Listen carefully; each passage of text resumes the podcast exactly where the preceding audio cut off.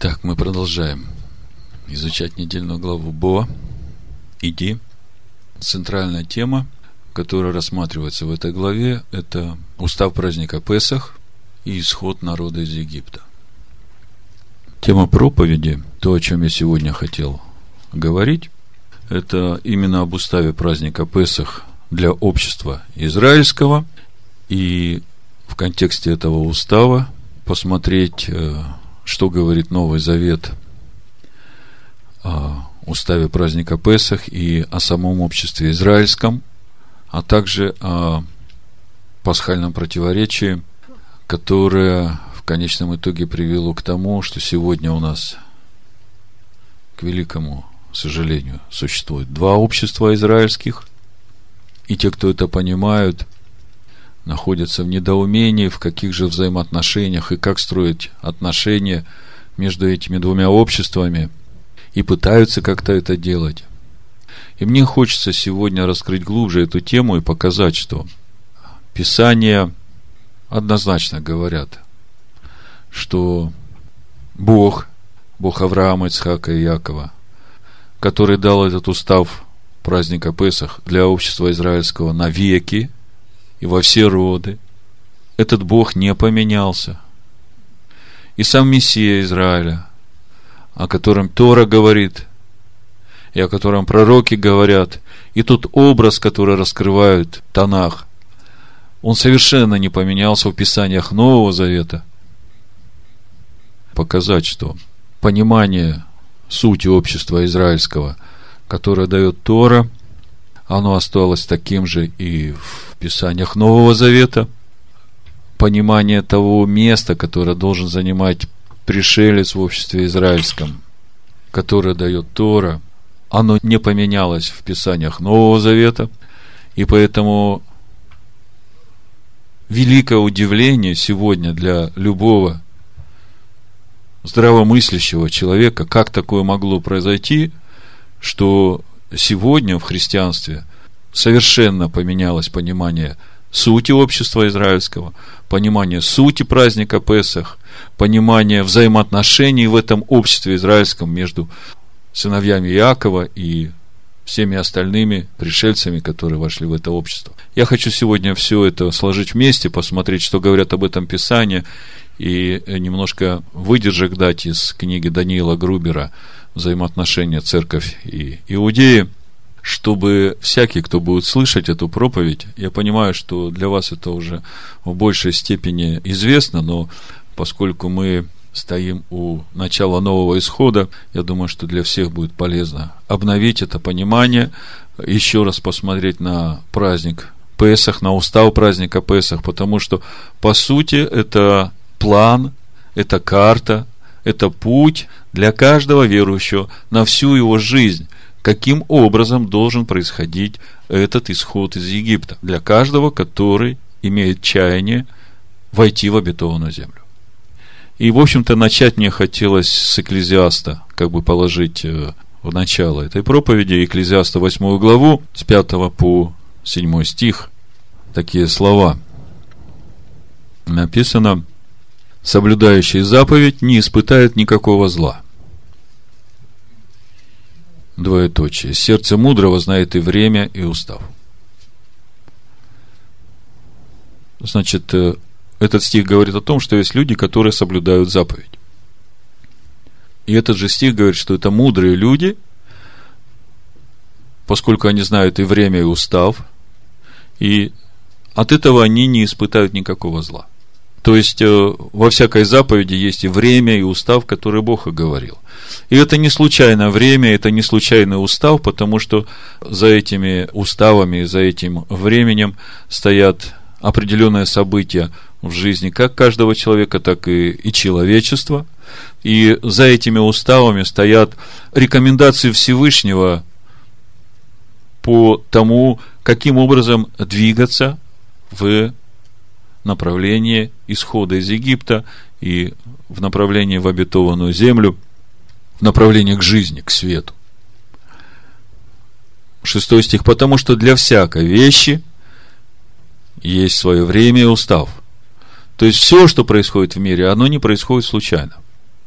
Для всякого события, для всякой вещи, для всего, что происходит, есть свое время и есть свой устав, и все это определено уже до создания мира. И я думаю, что никто не думает, что что-то в этом мире происходит случайно.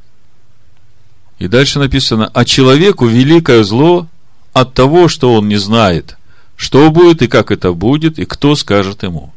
Значит, в этих трех стихах мы уже видим, что есть две группы людей. Есть соблюдающий заповедь, который не испытает никакого зла.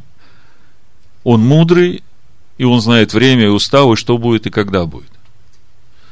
И есть просто человек, который не соблюдает заповедь, и он не знает ни времени, ни устава, и никто ему это не сможет объяснить и рассказать, потому что даже ему, если рассказать об этом, он это примет за сумасшествие. Поскольку, чтобы в этом всем иметь разумение, нужно, во-первых, открыть сердце Богу, и тогда Бог даст дух премудрости к пониманию, и тогда Бог вложит это понимание в сердце, и это называется верой.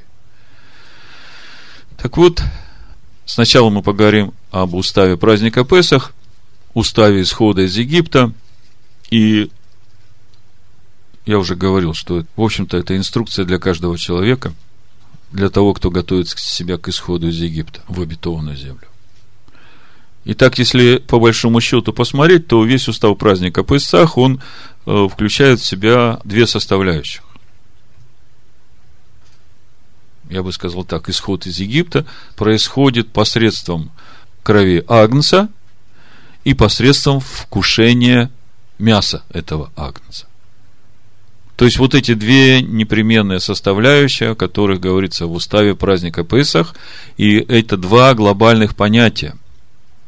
И они непременны, эти условия. Нужно обязательно иметь кровь агнца, то есть посредством этого совершается наш исход.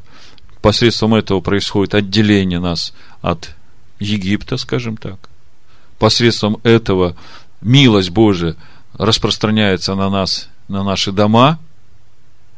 И второе непременное условие: вот в ночь этого исхода нужно находиться в этих домах и вкушать мясо этого агнца. Что за кровь агнца и какое мясо вкушать, мы поговорим чуть подробнее.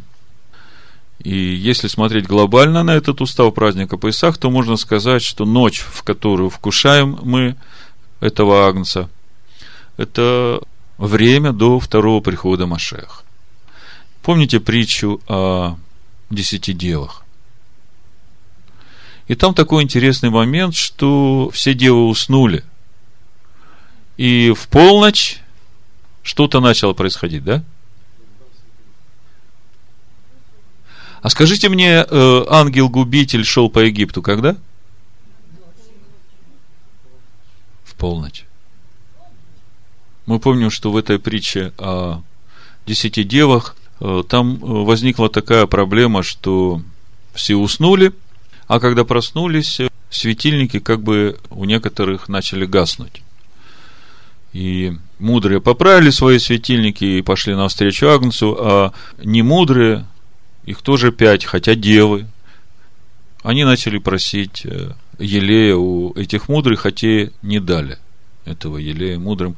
И у меня все время как бы моя христианская сознательная совесть не позволяла мне уразуметь, а как это так, не поделиться с ближним тем, что у тебя есть, и от этого твой ближний не попал в Царство Божие. Это же какой грех? Давать же надо. И у меня как-то это не умещалось в моем христианском самосознании до тех пор, пока мне не открылся устав праздника Песах, и я не начал понимать, что же на самом деле там произошло. Так вот, давайте сначала мы почитаем устав праздника Песах, разберем, поскольку у нас уже приближается праздник Песах, и потом посмотрим, работает ли этот устав праздника Песах для нас, новозаветных верующих, и потом посмотрим на то, какое определение дает Тора, какое понимание сути общества израильского, согласно Торе. И потом с этими пониманиями мы придем в Новый Завет и посмотрим, а какое определение дает обществу израильскому Новый Завет, и в связи с этим, какое понимание Агнца и Мессии, и самого общества израильского в Новом Завете, поменялось ли что-нибудь? Может быть, действительно, в Новом Завете уже совсем другое общество, в Новом Завете уже и Бог другой, там в Ветхом Завете там злой Бог, да, карает всех, а в Новом Завете другой Бог, добрый, Иисусом Христом его назвали, да. Я утрирую, но в принципе это же вопросы, которые до сих пор нуждаются в разъяснении для тех, которые думают, что они принадлежат обществу израильскому, думают, что они исповедуют образ истинного Мессии Израиля, думают, что они достойны Царства Божьего. И мне хочется, чтобы они действительно были достойными этого Царства Божьего, и чтобы, когда придет Мессия и раздастся этот голос, чтобы у них действительно был этот елей. Откуда он берется, этот елей? Чтобы светильники не погасли, чтобы пока они пойдут к продающим, двери закроются, и поезд уже ушел. Значит, две составляющие исхода: кровь Агнца и вкушение Агнца. Давайте начнем с исхода 12 главы и посмотрим, как есть, кому есть, когда есть, и что для этого надо сделать, чтобы есть, и что будет с теми, кто не будет есть. У меня с собой комментарий Раши, я некоторые стихи прокомментирую по Раши. Вы знаете, что Раши в традиции один из основополагающих комментаторов, поскольку он за основу берет первый уровень текста, да, то есть он толкует прямой смысл написанного, учитывая все грамматические правила написания, поэтому без Раши как бы и деваться некуда. Первое понимание Торы, то есть прямой смысл написанного, самое объемное, самое чистое можно найти у Раши. Потом уже идут другие уровни, второй, третий, духовное понимание, мидраши, это уже дальше. Но без прямого смысла и без прямого текста как бы трудно даже двигаться куда-то дальше. Так вот, как есть. Ну, во-первых, маленькая предыстория, чтобы вы вошли в эту духовную среду подготовки праздника. Вы помните, что Исход 11 глава, происходит предпоследняя казнь, тьма наступила. И тьма, как в переводе написано, осязаемая тьма, на самом деле об этой тьме сказано, что тьма тьмы, такой дословный перевод. И вот эта тьма тьмы, вы ощущаете, да, тьма тьмы. То есть, есть обычная тьма, но в этой тьмы есть еще тьма, субстанция ее. Так суть вот этой субстанции, это и есть тот Хашех, который был над бездною, первый день сотворения. Помните, земля была безвидна и пуста, и тьма над бездной. И вот эта тьма Хашех. И вот здесь вот мы читаем, что вот этот Хашех тьмы спустился на Египет. И как мы знаем, эта тьма была только на нечестивых, а святые, они все находились во свете. И вот почему я об этом рассказываю. Мудрецы говорят, вот Раши пишет также об этом, что именно в это время тьмы происходили суды над сынами Израиля, которые отказались вместе с Израилем выходить из Египта. Помните, мы читаем, будем смотреть, что вышли сыны Израиля, в одном переводе написано вооруженные, да, а в другом, корень слова вооруженные это 1/5, да, то есть вышла 1/5 сынов Израиля. Так вот, в Новом Завете мы можем читать о том, что суды Божии начнутся с Дома Божьего. И Раши пишет, что именно в это время тьмы были осуждены все сыны Израиля, которые считали себя египтянами, которые прилепились к египтянам и хотели быть как египтяне, и которые не собирались выходить вместе с Израилем. Так вот, после этой тьмы Моисей приходит к фараону и говорит, что вот ты не отпускаешь народ, тебя ждет еще одна казнь, все первенцы в Египте погибнут. И уходит. И уходит, и идет, и 12 глава начинается книги Исход с того, что Бог начинает давать устав праздника Песах. Почему я об этом так говорю? Я хочу заострить ваше внимание на этом промежутке времени. 14 дней. С 1 Нисана по 14 Нисана в самом Египте ничего не происходит. Никаких казней. Но в Израиле идет время подготовки к исходу.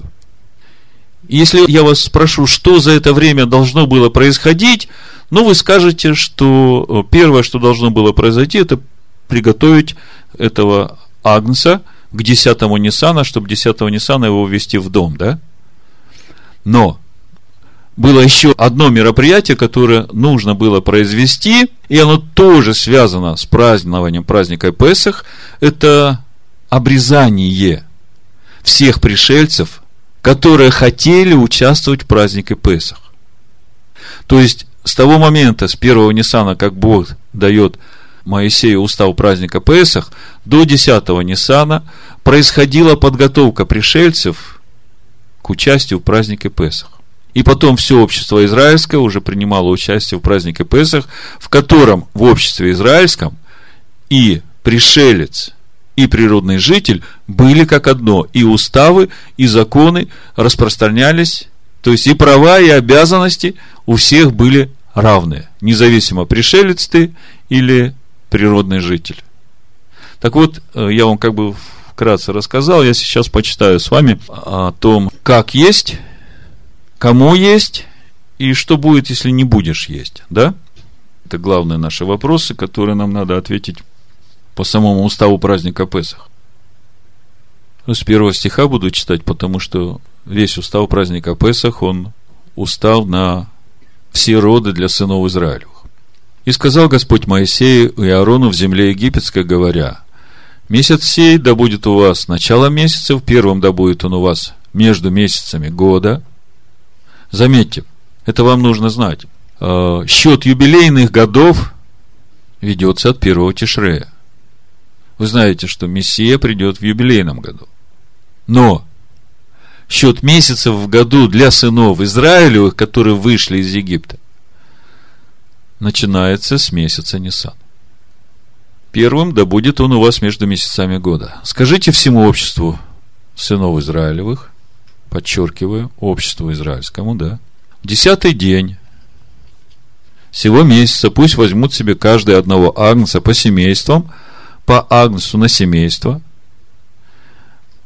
А если семейство так мало, что не съест агнца, то пусть возьмет с соседом своим, ближайшим к дому своему, по числу душ, по той мере, сколько каждый съест, расчислитесь на агнца. Агнец у вас должен быть без порока, мужского пола, однолетний. Возьмите его от овец или от коз, и пусть он хранится у вас до 14-го дня сего месяца. Тогда пусть заколет его все собрание общества израильского вечером.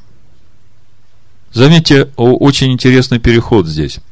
Агнец берется по семействам каждому, да? А вот здесь вот уже начинается такой обобщающий момент, и написано: пусть все общество Израиля заколет его, да? И речь идет уже об одном агнце. Такой обобщающий образ агнца. Агнца, который заклан до сотворения мира. То есть Тора здесь уже говорит о том, что несмотря на то, что есть вот этот агнец, которого надо будет заколоть в Египте, но это все прообразы того образа, который указывает на того агнца, который есть Мессия Израиля, который заклан Богом еще до сотворения этого мира. Пусть он хранится, значит, и тогда пусть заколет его все собрание общества израильского вечером, и пусть возьмут от крови его и помажут на обоих косяках и на перекладине дверей в домах, где будут есть его. Значит, хочу обратить ваше внимание на суть этого дома, в котором каждый из вас должен есть этого агнца. В первую очередь, это наши сердца. И начинается это вкушение агнца с того, что сначала косяки дверей помазываются кровью. Пусть едят мясо его всю самую ночь, испеченное на огне. Значит, что стоит за этими стихами? Мясо должно быть испечено на огне. Мясо агнца. И когда я об этом думаю, я думаю, что это значит для меня? И мне в духе приходят эти слова, которые в Матфея, в 3 главе, Иоанн Креститель говорит о Мессии, о Иешуа. Давайте посмотрим 3 главу Матфея, и тогда нам станет немножко понятней сам процесс, через что мы проходим, вкушая мясо Агнца. Вот смотрите, 11 стих, 3 глава Матфея, Иоанн говорит: «Я крещу вас в воде в покаяние, но идущий за мною сильнее меня.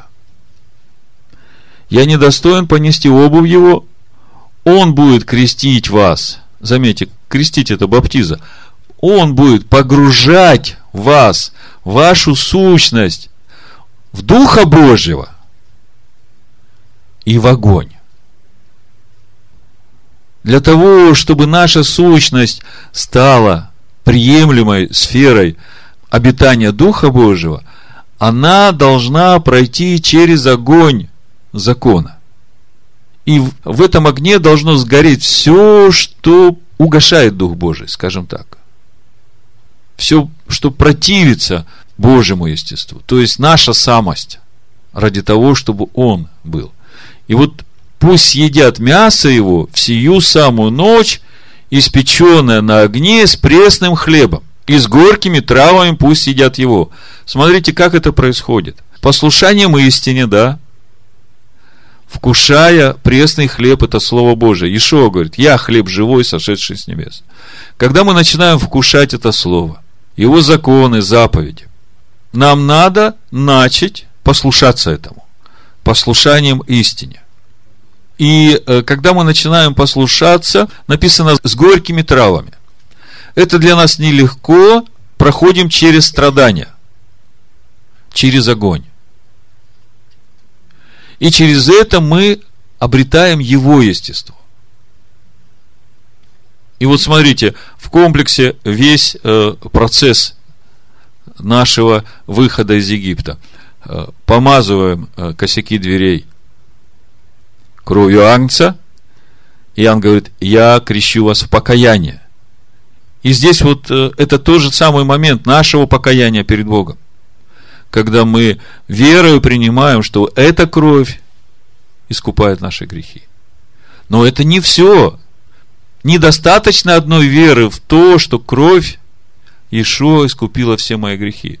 Две составляющие исхода. После того, как помазал, нужно всю ночь до прихода Машеха, второго, вкушать мясо этого агнца, жареного на огне, с пресным хлебом и с горькими травами.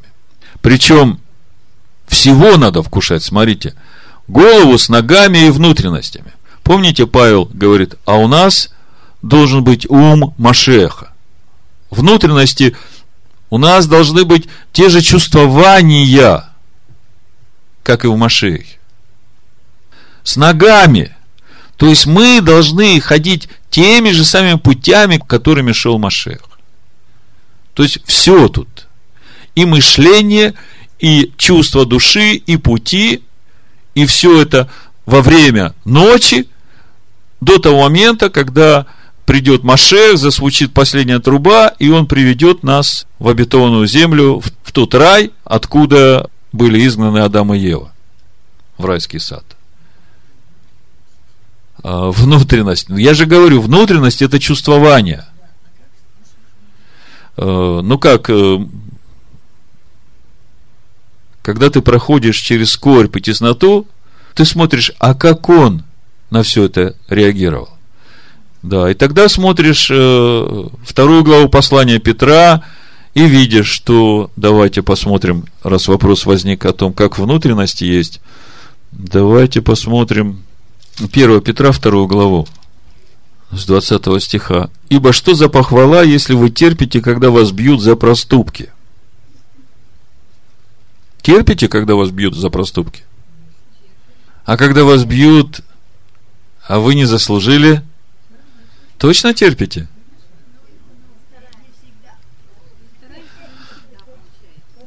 Так вот, когда бьют за проступки, тут как бы говорить не о чем. А вот когда речь идет о внутренностях, Машеха, который надо съесть, да, то смотрите, ибо что за похвала, 20 стих, если вы терпите, когда вас бьют за проступки?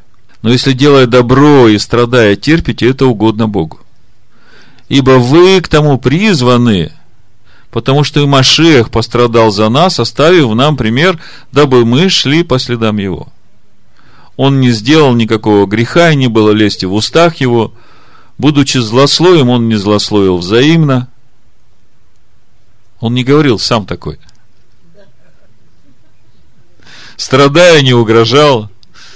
Ах ты так? Ну вот погоди, встречу я тебя где-нибудь на узкой дороге. Это не чувствование Машеха, это не внутренности Машеха, это твои. Страдая, не угрожал, но предавал то суди праведному, доверял отцу. Вот что касается внутренности, да? Значит, возвращаемся в Исход 12 главу, в устав праздника Песах. Не оставляйте от него до утра, но оставшись от него до утра, сожгите на огне. И вот здесь вот ответ на эту притчу, 25 глава Матфея. Помните, почему мудрые не дали немудрым? Потому что, во-первых, есть надо в своем доме, а то, что не съел, с наступлением утра надо сжечь, ничего не остается.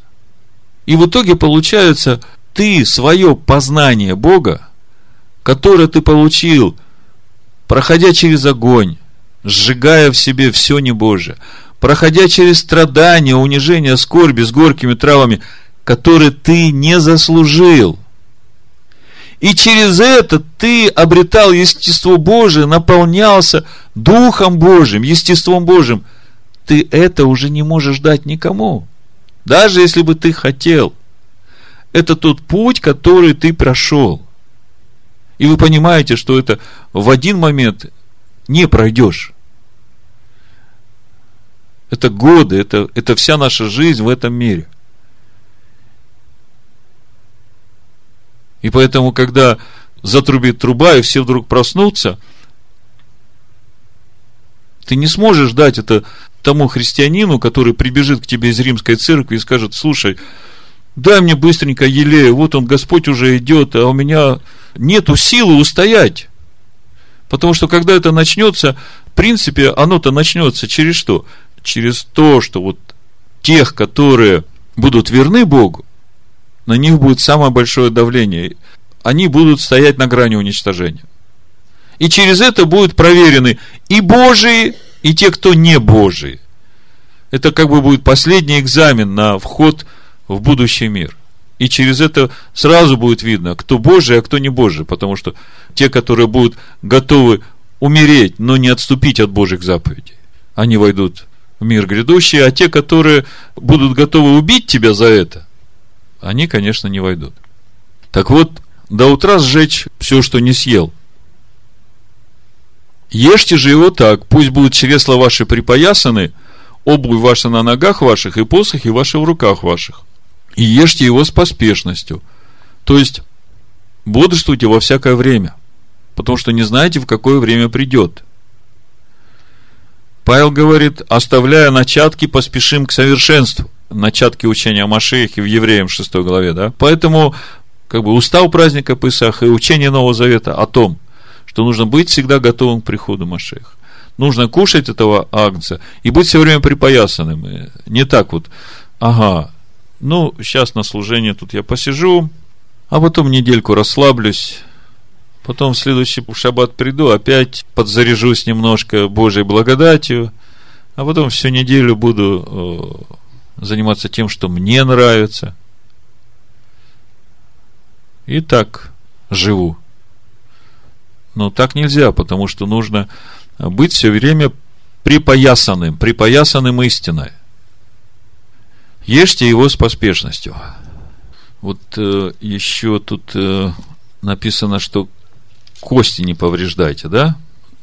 Написано в 46 стихе: в одном доме должно есть ее, не выносите мясо вон из дома, и костей ее не сокрушайте. Ну, первый момент. В одном доме. То есть, нельзя разделяться, допустим, в одной общине на две группы и в разных местах есть этого агнца. Потому и написано: не покидайте собрания своего. Потому что люди, которые не понимают этого принципа, да, они, ну, очень часто можно видеть, что какая-то домашняя группа вдруг стала умнее всех, и вдруг она начала каким-то духом Вадима против лидера общины, да, против учения в общине, и нести раскол в общину. Мы через это проходили. Это свидетельство того, что люди не понимают вот этих основных принципов устава праздника Песах. Есть нужно в одном доме. Отсюда другое следствие. Не бегать по другим домам, а может быть там чего-нибудь укушу от агнца, может быть там чего-нибудь съем от агнца, да? И в итоге расстройство желудка. И самое-то печальное, что бегут в дома, которые вообще к обществу израильского никакого отношения не имеют, и думают, что там вкушают истинного агнца, а на самом деле ложный образ. И в итоге совсем беда. И смотришь, побегал, и его уже здесь нет. А в Торе об этом написано, что кто не будет исполнять праздник, устав, да, та душа будет отсечена от общества израильского. Мы сейчас об этом поговорим. И вот здесь вот написано еще очень важное условие, часть устава праздника Песах: и кости ее не сокрушайте. В иврите вот в этом месте слово кость, корень эцем. И эцем в иврите это и суть, и кость. Один и тот же корень. То есть речь идет о том, что законов, уставов Божьих, которые даны через Машеха, которые являются его сущностью. Помните, из него текла Тора Моисея, да? Вот этого ничего повреждать нельзя. То есть ни одной кости, ни одного закона, ни одного устава нельзя повреждать. Так говорит устав праздника Песах. Так вот, это значит, как есть. Теперь давайте несколько моментов о том, кому можно есть. Ну, буду 13 стих читать. Мы остановились на 12. Ешьте с поспешностью, это Песах Адоная, да? И корень Песах, вы знаете, переступить, если смотреть в иврите. А я всю ночь самую пройду по земле египетской и поражу всякого первенца в земле египетской, от человека до скота, и над всеми богами египетскими произведу суд. Я Адонай. То есть мы говорили, что если стоит Я Адонай, то так оно и будет, независимо от того, что думают люди. И будет у вас кровь знамением на домах, где вы находитесь, и увижу кровь, и пройду мимо вас, и не будет между вами язвы губительной, когда буду поражать землю египетскую. И да будет вам день сей памятен, и празднуйте вон и праздник Господу во все роды ваши, как установление вечное, празднуйте его. И вот смотрите, значит, до этого момента мы смотрели устав праздника Песах, то есть как приготовиться к этому празднику, как приготовить агнца, когда его принести в жертву и что делать в ночь исхода, как его есть. Это все 14 Нисана на заходе солнца и 15 Нисана ночь. И дальше начинается праздник опресноков. 7 дней ешьте пресный хлеб, с самого первого дня уничтожьте квасное в домах ваших.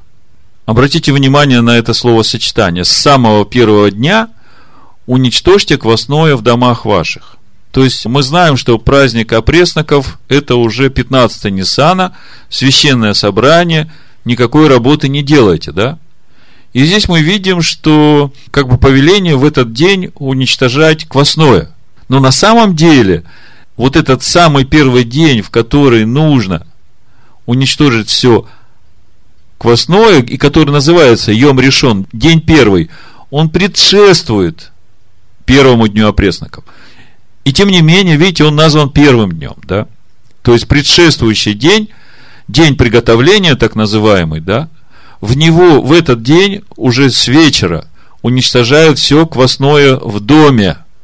Заметьте, дальше мы там будем говорить о том, что если есть квасное, и человек вкушает жертву, то это осквернение святыни, душа-то будет отвергнута от общества израильского. Другими словами, если в тебе есть какой-то грех нераскаянный и неочищенный, и ты при этом участвуешь в святынях, то это тебе не полезно. Значит, с самого первого дня уничтожьте квасное в домах ваших. Ибо кто будет есть квасное с первого дня до седьмого дня, душа-то истреблена будет из среды Израиля. Значит, устав праздника Песах включает в себя 7 дней опресноков. Не только жертву Песах, но еще 7 дней опресноков. И кто-то может сказать: ну, я сейчас в Новом Завете живу, для меня важно духовное, главное для меня не иметь греха внутри, а то, что я ем там сдобные булочки, там квасное в 7 дней праздника опресноков, это не грех. Главное, чтобы я сам без греха был, да? Но послушайте, если уже ты приступаешь к Слову Божию и в эти дни ешь квасное, то это уже грех. Вы согласны со мной? Мы еще будем говорить о пасхальном противоречии. Вы просто прикиньте, как сегодня христианство празднует праздник Песах.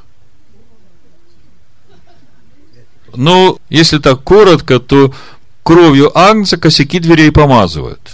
Это обязательное дело. Правда, помазывают не в тот день и не в то время, когда губитель проходит, да? Это первый момент. Второй момент. Все кости этого Агнца, истинного Агнца, переломаны, что сказано не повреждать. Мясо, которое надо испечь на огне, пройти через огонь страдания, оставаясь верным законам Бога, это вообще не принято, это проклятие. Третий момент. 7 дней праздника опресноков. Это вообще никто нигде не упоминает и даже не знает. И вот вам христианство сегодняшнее, которое считает себя обществом израильским. Но они же читают Библию, вроде такие же, как и мы, да? А по сути там ничего нет от того, как настоящее общество израильское.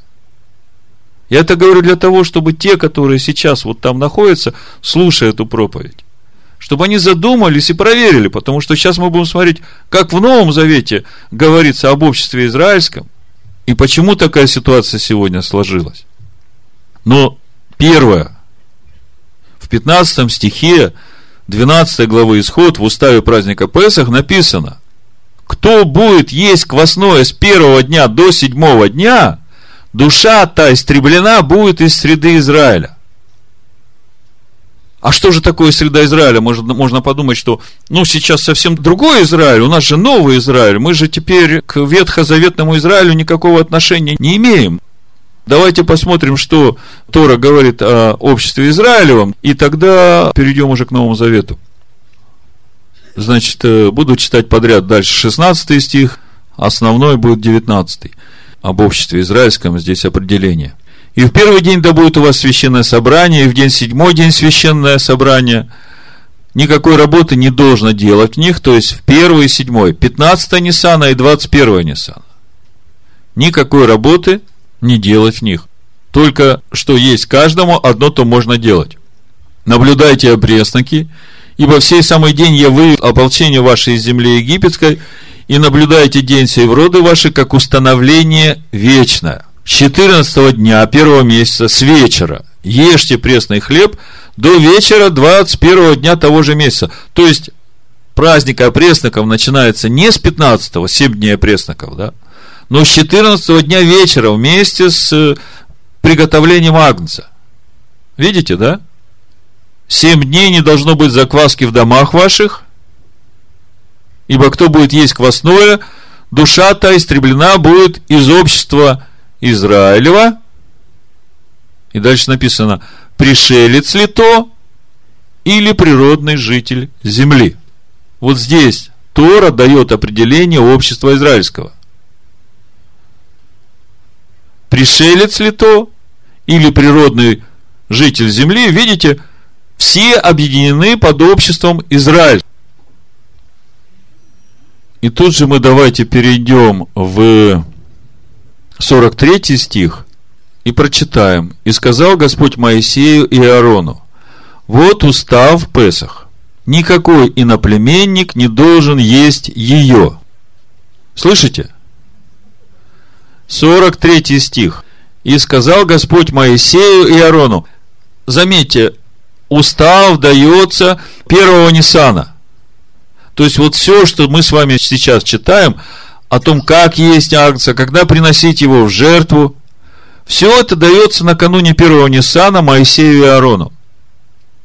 И они это все объявляют сынам Израилевым и говорят: вот устав, никакой иноплеменник не должен есть ее. И вот Раши по этому поводу пишет, значит, первое, никакой чужак.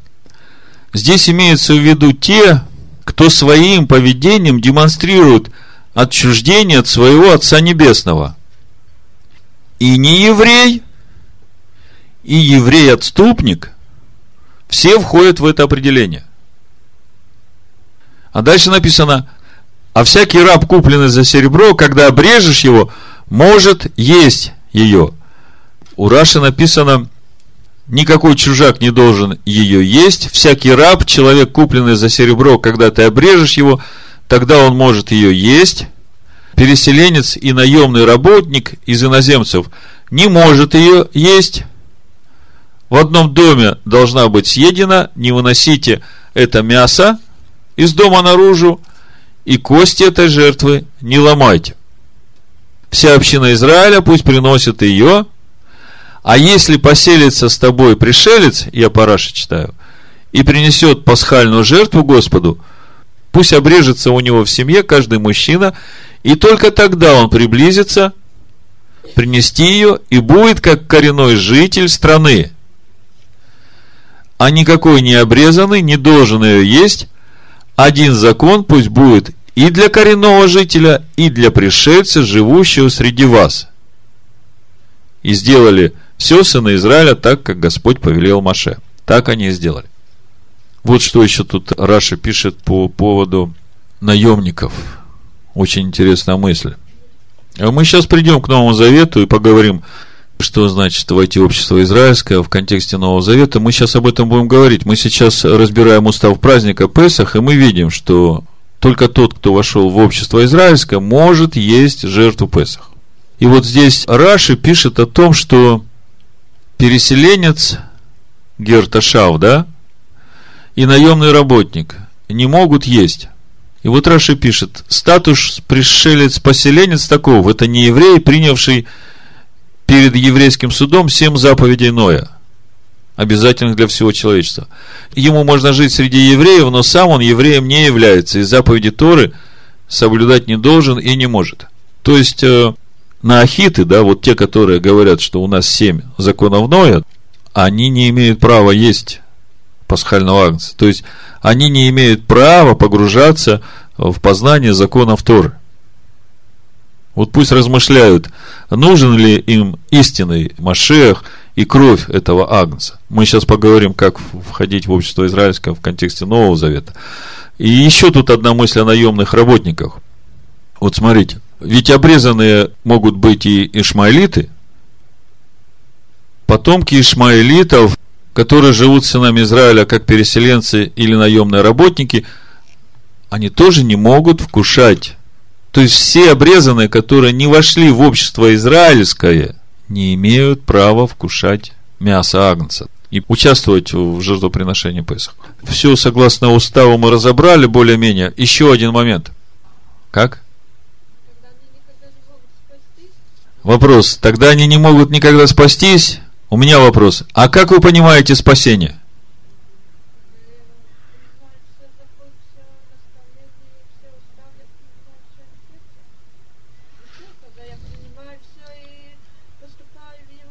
Через познание его, когда кто-то начинает говорить: а этот спасется, а этот спасется, а этот спасется, я считаю, что это вообще бессмысленный разговор. Вы помните убийцу, который висел рядом с Машехом, с одной стороны, тоже на стойке казни?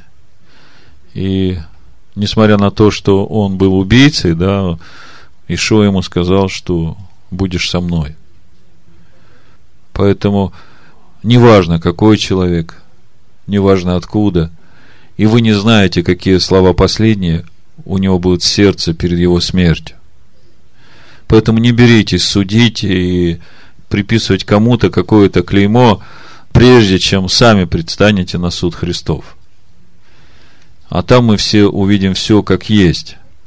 Но говорить о том, как должно быть, и как Бог Израилев говорит, как должно быть, мы это должны делать, потому что именно это вот в тот, может быть, момент истинной жизни для каждого человека может сыграть решающую роль. Потому что после всего зла, которое он будет делать в момент своей смерти, он признает, что да, вот тот Бог, которого проповедовали эти люди, это истинный Бог, Бог Яковлев. И Бог, я прошу тебя, прости меня за то зло, которое я делал твоим посланникам. Я думаю, что такая позиция должна быть у нас.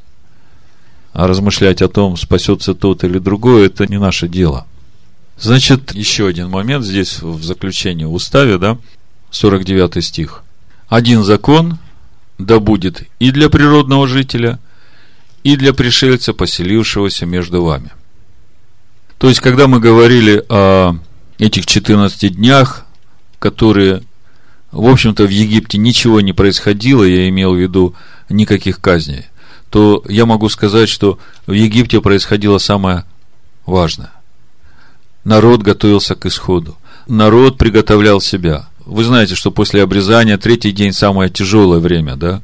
И те пришельцы, которые хотели войти в общество израильское, чтобы совершить Песах, им это было нелегко, потому что нужно было сделать обрезание и с этими болями вместе с тем принимать участие уже в приготовлении Песаха и участвовать в этом Песахе. Я понимаю, что это то обрезание, которое должен сделать каждый язычник в своем сердце, когда перед ним, по его воплю и призыву Бога, Бог открывает возможность идти новым путем в жизни. Бог открывает ему своего сына, свой путь, свою истину, свой свет и говорит: вот сейчас ты должен или это все принять, и все, что ты сделал против меня, я тебе прощаю вот его кровью. Но с этого момента ты должен вот это избрать как главное руководство твоей жизни. И вот это вот то главное обрезание, с которого начинается весь путь для язычника, который входит в общество израильское. И сейчас мы в Ефесянах во 2 главе посмотрим, как это происходит. Но я хочу закончить вот эту мысль о том, что один закон будет и для природного жителя, и для пришельца, поселившегося между вами. Раши пишет об этом, что равенство пришельца и коренного жителя касается не только заповеди о Песах, но и всех законов Торы. То есть, короткий итог хочу подвести в отношении того, что говорит Тора об обществе израильском. И мы видим, что это общество израильское, оно изначально состоит и из пришельцев, и из природных жителей. И мы видим, что в исходе могут принимать участие только те пришельцы, которые входят в общество израильское через обрезание. Более того, пришельцы, которые вошли в общество израильское, для них все законы, которые Бог дает своему народу, они касаются к пришельцам так же, как и природным жителям одинаково. Вот в Числах, в 15 главе, об этом же Тора говорит уже более широко. И смотрите, два момента в Числах. Первая — жертва всесожжения, с 13 стиха. Всякий туземец так должен делать это, принося жертву приятного благоухания Господу. И если будет между вами жить пришелец, и кто бы ни был среди вас в роды ваши, и принесет жертву приятного благоухания, то и он должен делать так, как вы делаете. Речь идет о жертве всесожжения. Речь идет о жертве нашего посвящения, каждого посвящения своей жизни Богу. Написано: для вас общество Господне и для пришельца, живущего у вас, один устав, устав вечный в роды ваши, что вы, то и пришелец, да будет перед Господом. Закон один и одни права. То есть и обязанности одни, и права одни. Да будут для вас и для пришельца, живущего у вас.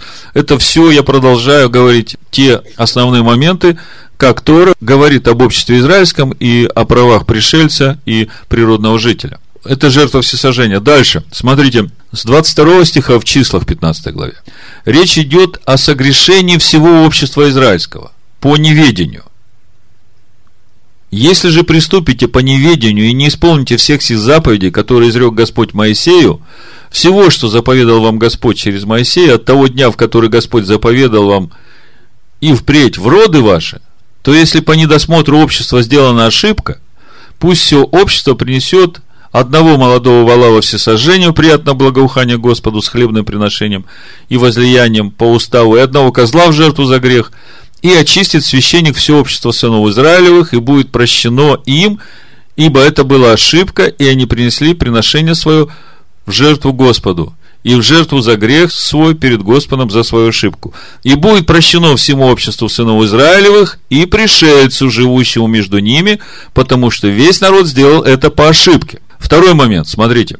Если все общество Израиля согрешает, и речь идет не о быках и о козлах, речь идет о том, что Машиах, тот истинный Машиах, умер за грехи общества израильского.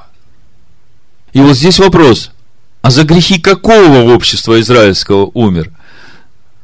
Вот того, о котором Тора говорит, или о каком-то другом, новом обществе израильском, новом Израиле, который сейчас, вот мы знаем, есть, как христианское сообщество, в основании которого вероисповедание отцов Римской Церкви. Вопрос, да? То есть, то новое общество израильское тоже исповедует, что Иисус Христос умер за все их грехи. А вот в Торе мы видим, что истинный Машиах, он умер за общество израильское, в котором сыны Израилевы, это основа, и пришельцы, которые в этом обществе имеют те же самые права и те же самые обязанности перед законом Всевышнего. И третий момент, здесь же в Числах, относится уже конкретно к каждому согрешившему. 27 стих. Если же один, кто согрешит по неведению, то пусть принесет козу однолетнюю в жертву за грех, и очистит священник душу, сделавшего по ошибке грех перед Господом. И очищена будет, и прощено будет ей, душе этой. Один закон да будет для вас, как для природного жителя и сынов Израилевых, так и для пришельца, живущего у вас, если кто сделает что по ошибке. Если же кто из туземцев, то есть израильтян, природных жителей, или из пришельцев, сделает что дерзкой рукою, то он хулит Господа. Истребится душа-то из народа, ибо слово Господне он презрел, заповедь его нарушил, истребится душа-то, грех ее на ней. Вы видите, что даже когда каждый совершает грех в обществе израильском, неважно, пришелец он или туземец, то форма искупления одна и та же. Мессия один и тот же для истинного общества израильского. И если пришелец или туземец дерзкой рукой что-то делает против заповедей, да? Что значит дерзкой рукой? Пренебрегает и отвергает заповеди Божии, живет так, как он считает нужным, то он просто будет отвергнут от этого общества. Помните в Завете о Машехе, в Бытие в 17 главе, как Бог написал: душа того, кто орла, то есть душа того, кто противится моим заповедям, да, вот эта орла отделяет этого человека от моего народа. Мой завет им расторгнут. То есть человек своим отвержением заповеди Бога сам расторгает завет со Всевышним. Ну вот, это то, что касается Торы, что Тора говорит об обществе израильском, о положении пришельцев и природных жителей в обществе израильском, о их правах и обязанностях, и о празднике Песах. Теперь несколько слов давайте посмотрим в Новом Завете, что говорит Новый Завет об обществе израильском. Ну, я думаю, что надо начать с того новозаветнего понимания Мессии для общества израильского. То есть, первое, на что мы посмотрим, мы увидим, что речь не идет о смене богов, речь не идет о смене образа Мессии, речь не идет в Писаниях Нового Завета о перемене общества израильского, речь идет о том, как этот план или клятва Бога, данная Аврааму, на последнем этапе своего раскрытия реализовывается в жизни истинного общества израильского. Я понятно говорю? Первый момент рождения Иешуа. Лука 2 глава с 25 стиха. Тогда был в Иерусалиме человек именем Симеон. Он был муж праведный и благочестивый, чающий утешение Израилева. И Дух Святый был на нем. Ну, из этого контекста ясно, что Иерусалим – это настоящий Иерусалим. И муж Симеон – это еврей из евреев, причем праведник, причем с Духом Божьим, водимый Духом Божьим. И это все еще до праздника Пятидесятницы, как минимум за 33 года с половиной. И вот этот благочестивый муж Симеон, еврей, иудей, он чает утешение Израилева, то есть он ожидает, когда же придет это утешение к еврейскому народу. Правда? Ему было предсказано Духом Святым, что он не увидит смерти, доколе не увидит Машеха Господня. И пришел по вдохновению в храм, и когда родители принесли младенца Иешуа, чтобы совершить над ним законный обряд, заметьте, Симеон хочет увидеть Мессию Израиля, тот обещанный Мессия, который должен прийти к Израилю и принести утешение. Ну, в контексте так, да?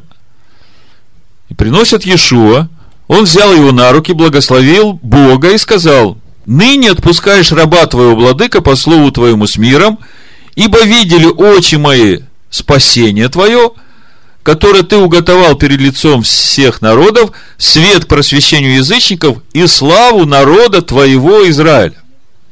То есть, в контексте этого абзаца Нового Завета, Евангелия от Луки, можно видеть, что речь идет о все том же обществе израильском, о котором мы читали в Торе и пророках. Согласны?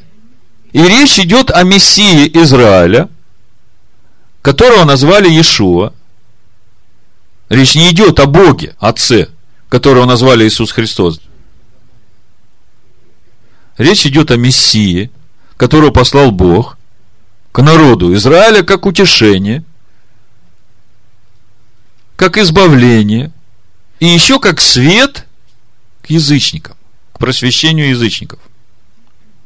Чуть раньше в Луке 1 главе, в 30, 31 стихе и 32 тоже представление Мессии в истинном обществе Израиля.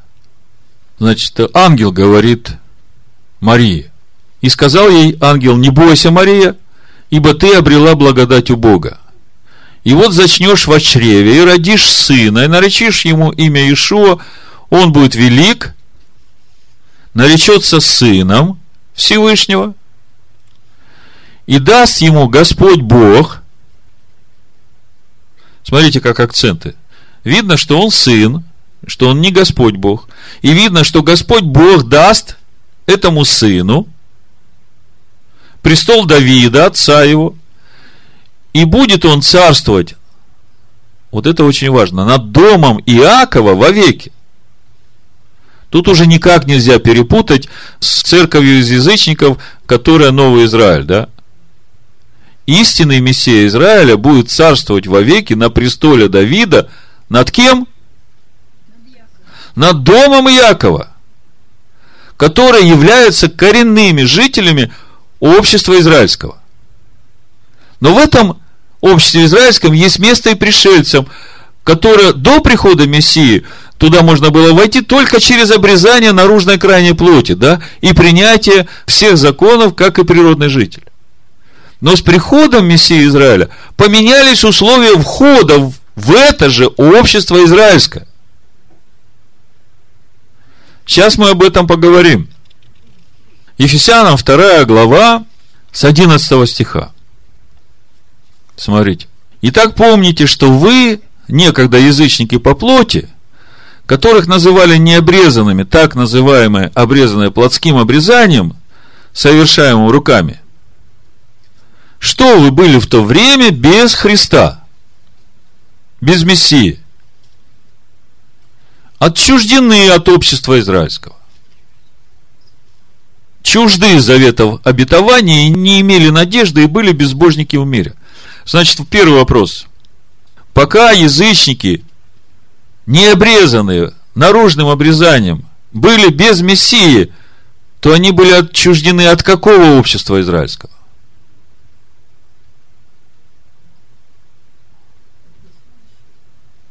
Ну вот смотрите, написано, что вы были в то время без Христа? Отчуждены от общества израильского, чужды заветов обетования. У меня вопрос.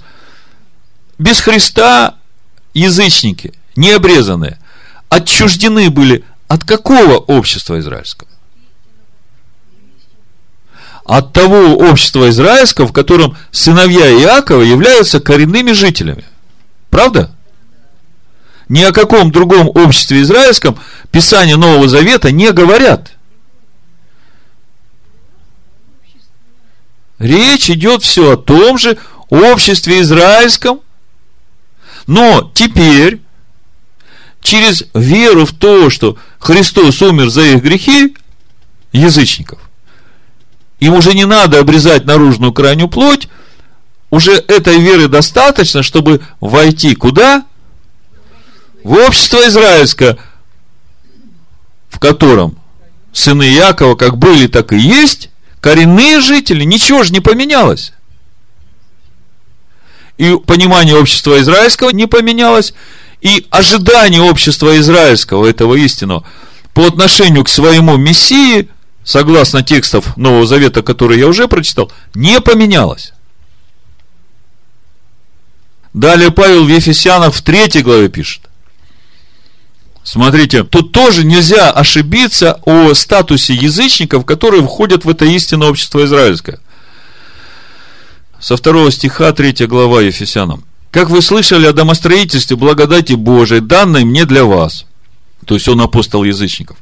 «Потому что мне через откровение возвещена тайна, о чем я выше писал кратко, что вы, читая, можете усмотреть мое разумение тайны Христовой, которая не была возвещена прежним поколением сынов человеческих, как ныне открыто святым апостолом его и пророком Духом Святым, чтобы и язычникам быть сонаследниками, составляющими одно тело и сопричастниками обетования его в Машехе и Ишо посредством благовествования». То есть, из этого абзаца видно о том, как Павел понимает вхождение язычников в это общество израильское. Во-первых, он видит, что через благовествование вот этой природы Машеха, закона Бога, язычникам, язычники должны стать одно тело с обществом израильским в Машехе. А что значит стать одно тело? Ну, вкушать одного и того же агнца, не повреждая его костей, в одном доме, в обществе израильском, причем проходить через огонь со скорбями и страданиями. Но речь идет о том же самом обществе израильском. Еще в Римлянах в 15 главе та же самая мысль, ну и в 11 главе Римлянам тоже. Но я 15 сначала. Павел говорит с 25 стиха: «А теперь я иду в Иерусалим, чтобы послужить святым. Ибо Македония и Ахая усердствуют некоторым подаянием для бедных между святыми в Иерусалиме». То есть, Павел собирается идти в общину иудеев, уверовавших в то, что Иешуа – это есть тот Мессия, обещанный Писаниями. И он говорит, что вот Македония и Ахая, язычники, уверовавшие в этого же Мессию, собрали пожертвования для этих святых, для общины, для иудеев, уверовавших в Мессию, живущих в общине в Иерусалиме. И дальше он характеризует этих язычников и их статус по отношению к коренным жителям общества израильского. «Усердствуют, да и должники они перед ними, ибо если язычники сделались участниками в их духовном», в кого их духовном? сынов Иакова. А что является их духовным? 33 глава, Второзаконие, 4 стих. Закон дал Моисей нам, обществу сынов Иаковых, как наследие навеки. Так вот, язычники сделались участниками в их духовном. Если они не сделались участниками в их духовном, то тогда нет смысла говорить об их участии в обществе израильском, как составляющей. Я так понимаю? Тогда что нужно для того, чтобы сделаться участниками в их духовном? Во-первых, все начинается с праздника Песах, я говорил. Это праздник, который, можно сказать, весь план спасения для каждого человека. Как для природного жителя, так и для пришельца. Начинается с помазывания косяков кровью агнца, а вторая составляющая – вкушать мясо этого агнца, испеченное на огне, всю ночь, не повреждая его костей, в одном доме, не выходя, и быть припоясанным во всякое время. Как бы до этого момента все понятно. Понятно. Понятно. Понятно.